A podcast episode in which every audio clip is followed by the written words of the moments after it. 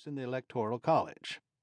In 1800, that slave bonus gave Thomas Jefferson more than the eight votes that provided his margin of victory over John Adams in the Electoral College. Not only did that bonus determine the outcome of that presidential election, but it also affected the work of Congress in the ensuing years when the interests of slave states and free states differed. The procedures for amending the Constitution set forth in Article 5 have been successfully employed only 18 times during the nation's history. On the first occasion, the ten amendments, often described as the Bill of Rights, were all adopted at once.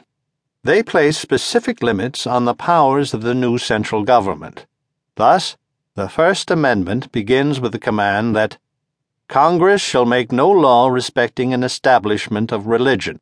The preamble to the Second Amendment states that a well regulated militia is necessary to the security of a free state. And the Third Amendment protects homeowners from the quartering of soldiers in time of peace.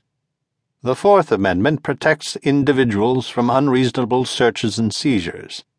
The Fifth Amendment appropriately, includes five separate guarantees. 1. The right to indictment by a grand jury in felony or capital cases. 2. Protection against self incrimination, or 3. Double jeopardy. 4. The right not to be deprived of life, liberty, or property without due process of law. And 5. The right to just compensation when property is taken for public use. The Sixth Amendment protects the right to a prompt and public trial, the right to confront hostile witnesses, and the right to a lawyer. The Seventh Amendment protects the right to a jury trial in civil cases, and the Eighth Amendment prohibits excessive fines and cruel and unusual punishments. The Ninth Amendment provides that the enumeration of specific rights in the Constitution shall not be construed to deny or disparage others retained by the people and the Tenth Amendment provides that the powers not delegated to the United States by the Constitution, nor prohibited by it to the states, are reserved to the states respectively, or to the people. It is undisputed that when they were adopted, the first ten amendments applied only to the federal government and placed no limits on the powers of the states. Only two additional amendments were adopted prior to the Civil War. The Eleventh Amendment was a response to the court's decision in February of 1793 to accept jurisdiction of an action against the state of Georgia brought by a citizen of South Carolina named Chisholm to recover the price of military supplies sold to the state during the Revolutionary War. The amendment precludes federal jurisdiction over cases against a state brought by citizens of another state.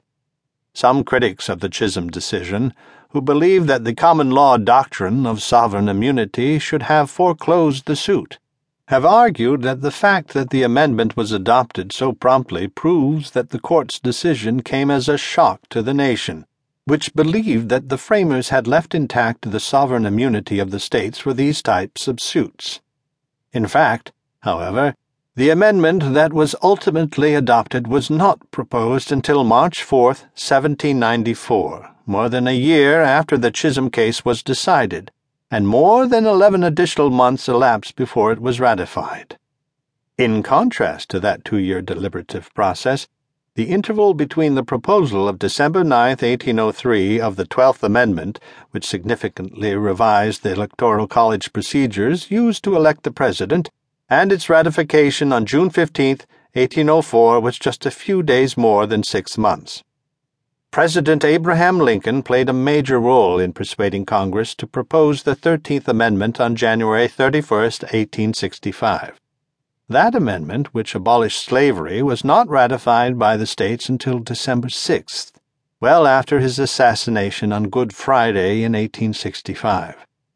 The 14th Amendment, which awarded citizenship to the former slaves, was opposed by President Andrew Johnson and not ratified until July 9, 1868. That amendment was immensely important not only because it granted African American citizenship, but also because it imposed on the states a federal duty to govern impartially. It provided that no state may deprive any person of life, liberty, or property without due